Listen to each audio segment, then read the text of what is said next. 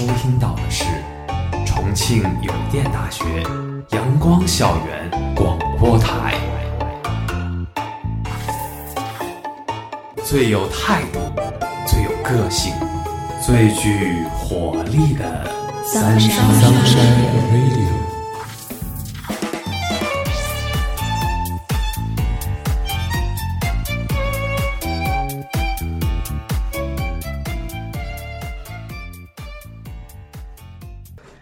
亲爱的小耳朵们，中午好，欢迎收听今天的阳光校园广播台，我是主播余秋，我是主播季明。我对他的回忆就到这里为止了。这是情书里女藤井树确认收获了初恋的那份美好之后的暗潮涌动。送清曲以鹤唳，若将飞而未翔。我更愿意把洛神赋的这句诗理解为，这是对初恋最为精致的描写。在重拾青春的遗憾喟叹之外，是追忆似水年华后的释然放怀。时隔数年，岩井俊二首次执导华语电影，用“你好，之华”写下失去与遗憾的新巅峰。岩井俊二的电影里，处处是青春的影子，所以也希望你在这部电影里回忆起被自己遗忘的青春。更希望你在这部电影里能够找到从前的快乐，去成为和过往一样坚守初心的自己。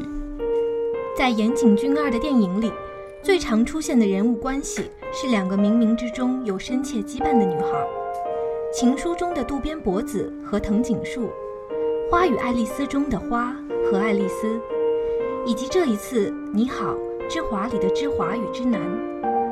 和《花与爱丽丝》有异曲同工之妙的是，《你好，之华》里的之华与之南，在某种程度上也有些隐隐较劲的意思。平凡普通的之华，在少女时代总是默默地羡慕着优秀的、发着光的姐姐。这样微妙的感情，在姐妹亲情之下被压制和淡化。当转学来的颍川出现在俩姐妹的生命中时，不知不觉从少女之华的表情与动作中流露出来。大概这是每个家里有兄弟姐妹的孩子的心声吧。我们从小到大都活在比较里，高中阶段比成绩，到了大学比能力，步入社会后拼业绩。而只要是比赛，就一定会有输赢，就一定会有赢家与弱者。而弱者的童年似乎总会被赢家的光泽所遮蔽。若遇到开明些的父母，孩子还能幸存着一个快乐的童年；若是好胜心强的父母，只怕会让孩子不惜一切也要争得那所谓的光荣，无畏孩子喜欢与不喜欢。而在电影里，少年之华也覆盖在姐姐的光环之下。当闺蜜向家里人介绍自己时，会说道：“这是学生会主席的妹妹。”之华说她不喜欢这样被介绍，即使旁人很不理解，甚至会问：“难道有个这样的姐姐不应该很是开心吗？”但是。你的情绪只有懂的人才知道，光泽万丈的童年又怎会愿意被折翼呢？写信、阳光、操场、遮脸的口罩、自行车、转学、马尾辫、白衬衫、毕业礼堂，还有相遇的走廊、教室门口、被风吹起的窗帘、音乐课的钢琴声、青涩的自我介绍、永远定格的夕阳。这些美好记忆的标签，随便挑选两三个，就能组成一个唯美、感动人心的青春故事。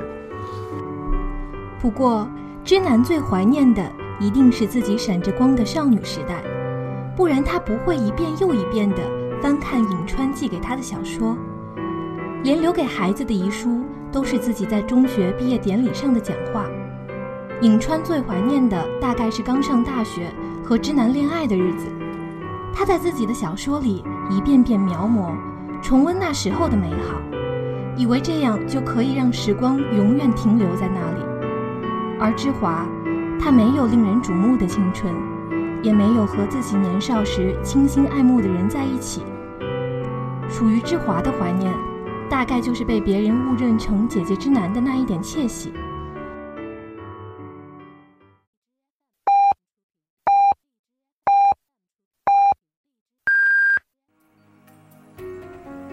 现在是北京时间下午六点，您收听到的是重庆邮电大学阳光校园广播台。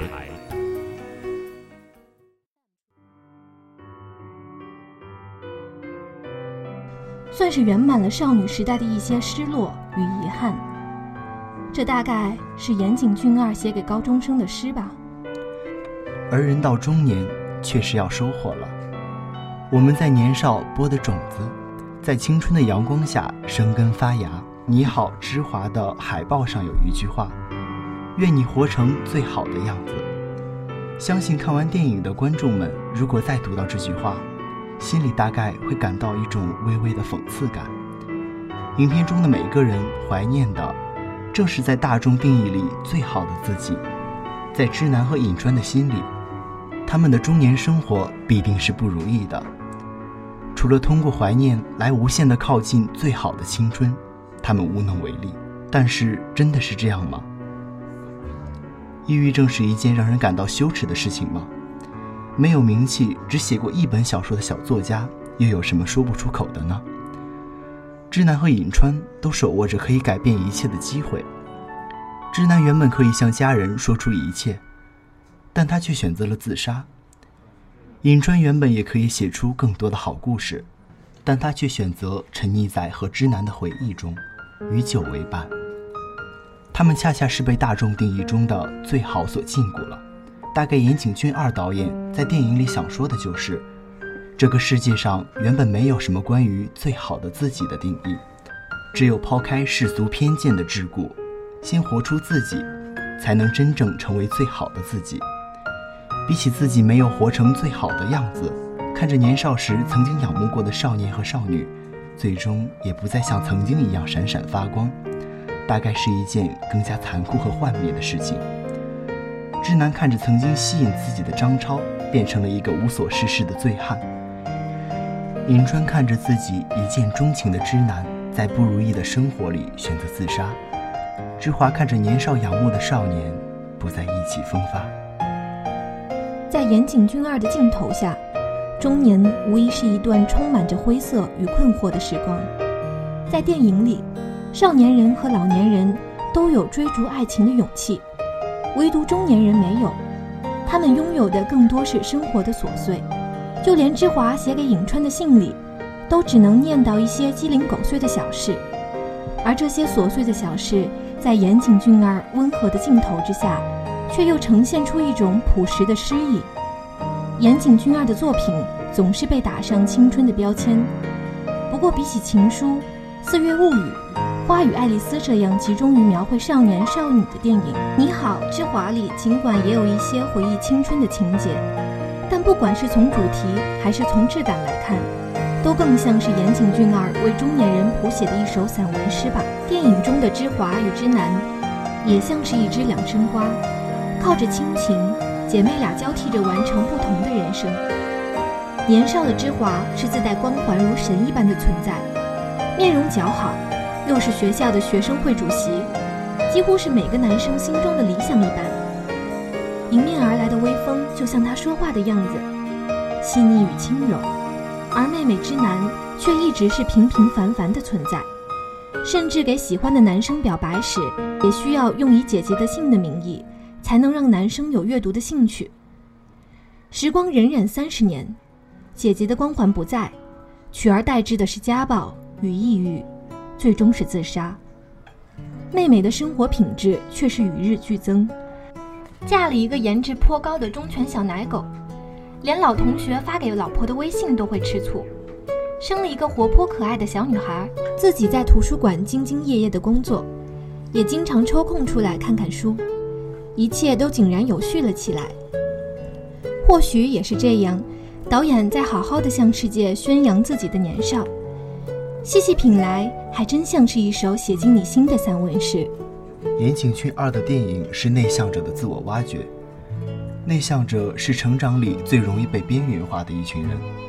人们赞美热烈与开放，规避内向的价值，认为孤独是可耻的。但多数人都曾经是，或在某些时刻是内向者，只要我们还没成为生活里那个毫无悬念的英雄，内向的体验就一直都在。电影中的芝华是内向者，他不擅长在公共场所讲话，也不懂得如何寻找时机来向大家解释自己不是姐姐，但姐姐已故的事实。但他会给颍川写信，无论是用何种方式。小时候的他会带着那个年代的珍品水果罐头去找颍川，只要是见到他，芝华都会觉得开心。他会悄悄地藏起来一封又一封颍川写给姐姐的告白，会找一个无人问津的地方流泪。长大了的他，在被年少的欢喜误认成姐姐之后，依然不舍告别，把自己日常里的欢愉和难受事无巨细地告诉了他，却不留地址。在写信的时刻里，他还是十多岁时暗恋着颍川的那个姑娘，也是在那天。芝华终于开始一步一步地接受起来，接受那个自己曾喜欢的人，接受那个不曾光彩照人的童年，接受那个一直一直深埋心底却不敢接受、不敢直面的初恋岁月。就如同情书中女藤井树终于找回了自己成长的痕迹一般，芝华也终于能一笑而过，坦然地面对颍川，坦然地面对自己的生活了。面对芝华不断的致信，颍川像是一个倾听者一般，一边倾听，一边质疑年少的岁月。那个在艳阳高照下踢着足球也富有文采的少年，比起中年的失意与颓唐，那也是他有且仅有过的闪光时刻。其实，作为一位倾听者，不必有太多的回应，很多话能写下来，能被看到。对内向者而言，就是一种治愈。对所爱的人进行的独白，让我们消弭对被拒绝或被遗忘的恐惧。我喜欢你，这个念头盘桓着，另一头记着倾听的对象，就像是电影中那个用两个贴着 Apple 贴纸的纸杯构成的简易电话一般，他在感受中真切的存在。爱恋彻彻底底的成了一件多么自我的事情，这是我们在生命中为数不多的足够自我的时刻。电影里的人物或多或少都是孤独的，就像是我们日常的生活中也或多或少是孤独的。有人说金庸老先生是这样的：你来时两手空空，你在时花开满树，你走后万人思念。可惜，这样的大侠轻视也只此一位。我们都如小小的寂寞的城，在长大的时候把窗扉紧掩。芝华是孤独的，自己喜欢的男生却喜欢自己的姐姐。自己的好朋友介绍他时，却说着学生会主席的妹妹。他没有光彩动人的时节，上天还不曾打开那扇窗。小主人公晨晨难受时。他会轻搂着她，摇啊，摇啊，还会小心翼翼地说着：“哭吧，哭出来就好受多了。”想必他也是过来人，在一个又一个夜晚，湿了眼眶，也藏不住那感伤。望着碧蓝的天空，在每一个梦醒时分，心里或许总是那样的低落吧。姐姐之男又何尝不是孤独者呢？同样的年纪，却比其他人成熟和优秀那样多。毫无疑问，成才的路上是痛苦的。他也是孩子，有着所有人都具备的爱恨情仇与七情六欲。有道是欲戴皇冠，必承其重。他的痛楚，想必也是无人能理会的吧。或许缘分也是在口罩被扯下的那一瞬间，就注定了彼此的永恒。他没有说出口。而后，他也没有说出口。一张又一张被写坏的情书，一个又一个不曾相守的日子。或许走过来这段日子，也只有窗外的明月能懂得。终到了那一天，知南找到了颍川，拜托他改一改毕业典礼上的稿子。两条平行的轨道终是有了交集。也不知是之南还是颍川，在初中毕业的演讲里说。今后我们都会想起这个地方，这个让我们所有人都平等尊贵、闪耀的地方。这个地方，我们叫它青春。青春里的某些人和事，就像颜料一样，为我们涂抹了曾经的城市和往后历历在梦中的景物。颍川更是孤独的，被人横刀夺爱的痛楚，一日又一日无正经工作的迷茫，在大城市打拼的不易，交织起来，就是最平凡的颍川过着最平凡的漂泊生活。心若没有栖息的地方，到了哪里都是流浪。也是在之后遇到了芝华，一封又一封的书信来往，一次又一次的回来看看，在知南面前烧的那一炷香，也终于让他成为了自我，或许找回了些许曾经的灵感，学会了放下，也该放下了那一段恋恋风尘。孤独是内向者微小如尘埃的秘密，也是质疑每一个人的礼物。成长大抵是个艰难的旅程吧。学会珍惜这段过往，或将成为日后光芒万丈的力量。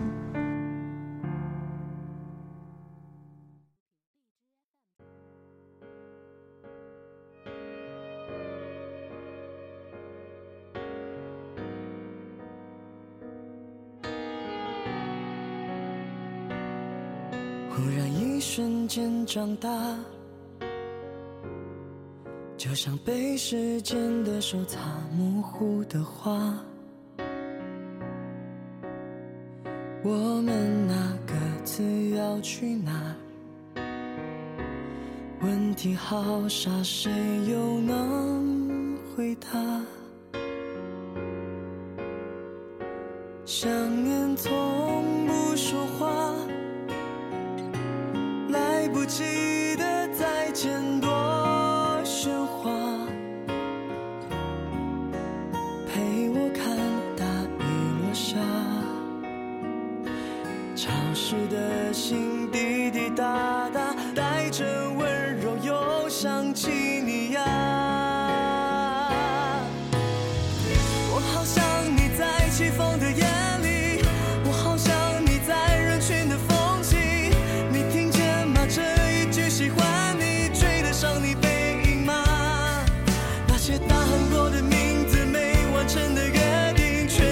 心底开出寂寞的花，好吗？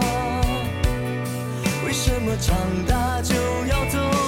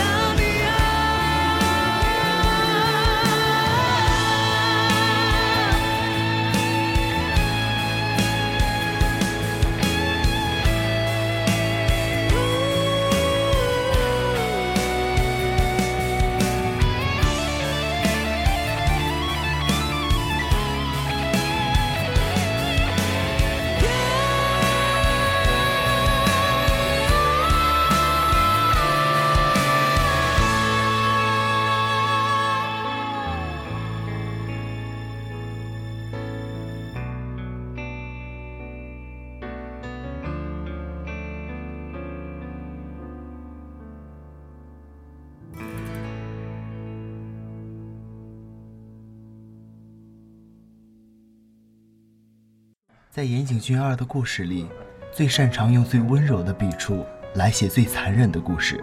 电影中的姐姐之南可以说是典型的好学生，安安生生的活了一辈子，却也只是落了个隐忍与家暴，时时刻刻怀念着闪着光的年少时光。从影片给出的细节来看，之南从小就活在众人的凝视下，光鲜亮丽，女神会上台讲话，再加上有个不那么出众的妹妹的陪衬，直男活在一种相对高高在上的优越感之中，高傲要强。正如他在毕业演讲中所说的那样，他相信未来有无限可能性，他相信自己的出众一定称得上一个最好的未来。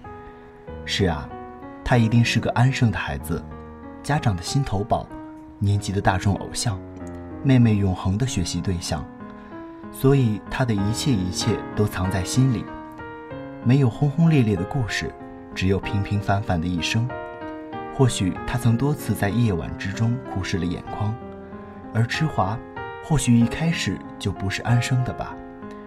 无论是反抗自己被叫成学生会主席的妹妹。或是为了多见几次喜欢的人而不停地带水果罐头去拜访他，还是截拦住尹川给姐姐的表白信，亦或是鼓起勇气给心仪的人表白，每一件事都是芝华最天真也是最善良的去看这个世界的表现。但是年轻的芝华不安生，现在的芝华不后悔，无论是接受尹川的微信，还是偷偷的给尹川表露心境，只要是他想到的。就一定会去实现。很多事情，只有我们灵光乍现的那一瞬间，我们才愿意付出一切去做。时间久了，热情就淡了，再好的创意也成了徒劳了。最好的我们之中，耿耿在很长时间之后才恍然大悟：当时的他是最好的他，后来的我是最好的我。可是最好的我们之间，隔了一整个青春。怎么奔跑也跨不过的青春，只好伸出手道别。这一张横跨了十年的爱恋，也终于在耿耿于怀的晚秋高底下落下帷幕。年轻的爱恋，最怕的就是错过。《钢铁是怎样炼成的》这一本书中，保尔柯察金说：“当他回首往事的时候，他不会因为虚度年华而悔恨，也不会因为碌碌无为而羞耻。”这样，在临死的时候，他就能够说：“我的整个生命和全部精力，都已经献给世界上最壮丽的事业，为人类的解放而斗争。”其实，无论是感情还是事业，最怕的都是错过。佛说前世五百次的回眸，换来今世的一次擦肩而过；前世五百次的擦肩，换来今世的一次相遇。达达的马蹄声是个美丽的错误。可是，若连这样难得的错误都要错过，那又需要多少的相知相识才能换得共枕眠呢？年轻或许就是用来不安生的。有人说，这世界是你第一次来，也是最后一次。既然如此，又何苦让自己的人生留下遗憾呢？去学一门你垂涎已久的课，去看一场你朝思暮念的演出。去来一场你期盼已久的旅行，去干任何一件你喜欢的事情，因为它并不需要任何的理由，只为去满足自己内心那最初的一点点小小的英雄主义。没有在深夜独自痛苦过的人，不足以谈人生；而没有独自追求过自我的人生，不足以成为美满的青春。也只有经历过、痛过、爱过。追求过，拼搏过，痛苦过，才能够在年迈的时候，坐着摇椅慢慢摇。电影中最令人心疼的其实是晨晨，在姐姐之南去世后，志华的女儿萨然决定留下来陪着木木一段时间。两个小女生之间的友谊可以让木木暂时转移注意力，但对之南的儿子晨晨就行不通了。这个孩子到了刚刚开始会思考、自尊心建立的年龄，母亲的突然离开，家中变了样，人的心理机制会本能地逃避与之相关的一切。和姐姐再相处下去，只会不断的勾起被屏蔽掉的悲痛。于是我们看到的是，晨晨面对妈妈的去世，一滴眼泪都没有落，甚至没有表现出伤心的情绪。他提出去小姨家住，原因是仨人太吵了，姥姥家的 WiFi 信号太破了。我们看到的仿佛只是个贪玩的孩子，但他表现出的任性之下，其实是不愿触碰的情绪与勉强维持的稚嫩的自尊心了。而后来，奶奶闪了腰，在回家的路上看到了一只已经死去的鸟儿，看到八哥只能挣扎在笼子里面，小晨晨终于绷不住内心的不解和哀伤，变得越发奇怪了。他跑去问奶奶：“人为什么会死啊？”奶奶愣住了，没人可以给她答案。先前的生活秩序被打乱了，世界不再是围绕着她一个人转了。这个冷酷无情的世界让她感到深深的恐惧。如果妈妈爱我，又怎么会舍得离开我呢？是因为像我对奶奶一样，说错什么话了吗？她想亲自问问，死去的人到底是怎么想的。于是晨晨写道。妈妈，我想你了，你想我了吗？然后像电视剧里那样，把信绑在八哥腿上，在城市的高空中放飞了它。一封寄往天国的信，他幼小的心里已经明白，这封信寄不到彼岸。这是他在经历了逃避、对母亲的怨恨、对生活的迷茫之后发出的绝望无助的祈求。晨晨离家出走了。大人们发了疯似的找他，找遍了小区也无迹可寻，最后还是接到了派出所的电话才找到了他。即使被家人找到了，晨晨也一个劲儿的奔跑，不让大人抓住他。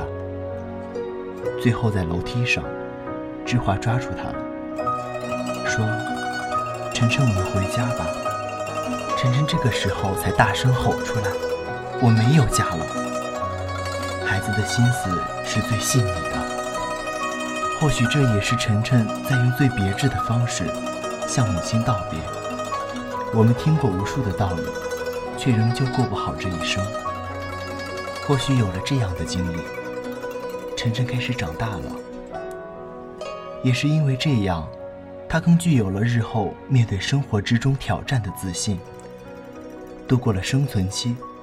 我们的梦想总是能更接近现实，不必假装快乐，也不必装作忧伤。你去看看山河，从来都是那样。有些事像是有安排，有些事却又来得突然。一如那个明知为缘分的家伙，青春的影兜兜转转，流进人群，聚聚又散散。回望过去，是否转错了弯？有些人奔跑得太快，而有些人却慢了半拍。这是周迅为这部影片开嗓而吟唱的样子，几乎也是我们生命中每个人都会存在的样子。也许这是对岩井俊二的青春电影最好的诠释。很多人都说这是中国版的情书，却有一定程度上的水土不服，而更多的人认为这是更好的情书。在之前的情书里，渡边博子是到最后才释怀，去承认自己生命的不完满；与藤井树到最后才印证自己的生命，才正式接纳过去的自己和幸福的回味着自己的初恋。可惜一切都是错过了。而在这部《你好，之华》里，之华虽然错过了年少的匆匆岁月。年少之时的告白已经足以让他不后悔，只是青春之中住进过这样一个人，使他原本苍白的年少变得五彩斑斓，使他一步一步的成长为自己喜欢的样子，无愧于心，也不问西东。后来三十年匆匆而逝，面对自己年少的欢喜，他依然鼓起来勇气，勇敢地承认那段时光。在心里的掩埋的回忆，如同火山爆发般喷涌而出，学会了接受。接受错过是一件需要慢慢接受的事情吧。而在芝华成长的过程里，大概也是很辛苦的吧。我们的人生由错过组成，常常不能如愿。每个人总要被迫长大，面对自己童真的失落，但学着继续向前走，总还是能够看到不同的光亮。或许在每个人的青春里，都有一个说起来令自己脸颊通红的故事，亦或许是会令你热泪盈眶。但是这才是青春，很幸福的青春。当你年迈的时候，若再回想起青春的时候，能感受到来自内心深处一份踏实而甜蜜的温柔，婉柔清风拂过你的眉梢，想必那是一件很温暖的事情吧。人生路上步履匆匆，若能在这段旅程中寻找到一处独属于自己的风景，你的青春才值得。轻轻的小草划过你的脚踝，那是青春最美妙的痕迹。若你现在正处在这最美好的时光里，请你鼓起勇气，去好好享受那份最为美妙的岁月。稍不珍惜，那将成为再也回不去的曾经。叩问时光匆匆，你的青春住了谁呢？那些没能说出口的告白，最终还是让你听见了。再也没有其他话可说，唯有轻轻的道一声珍重。今天的节目到这里就结束了，我是主播余秋，我是主播季明。如果你想收听我们的更多节目，如果你想收听更多我们的节目。欢迎在荔枝 FM、网易云音乐搜索电台重庆邮电大学阳光校园广播台。如果你有好的意见或者建议，可以在新浪微博搜索重庆邮电大学阳光校园广播台，或者关注我们的官方微信 Sunshine Radio，重庆邮电大学阳光校园广播台，更多精彩等你来。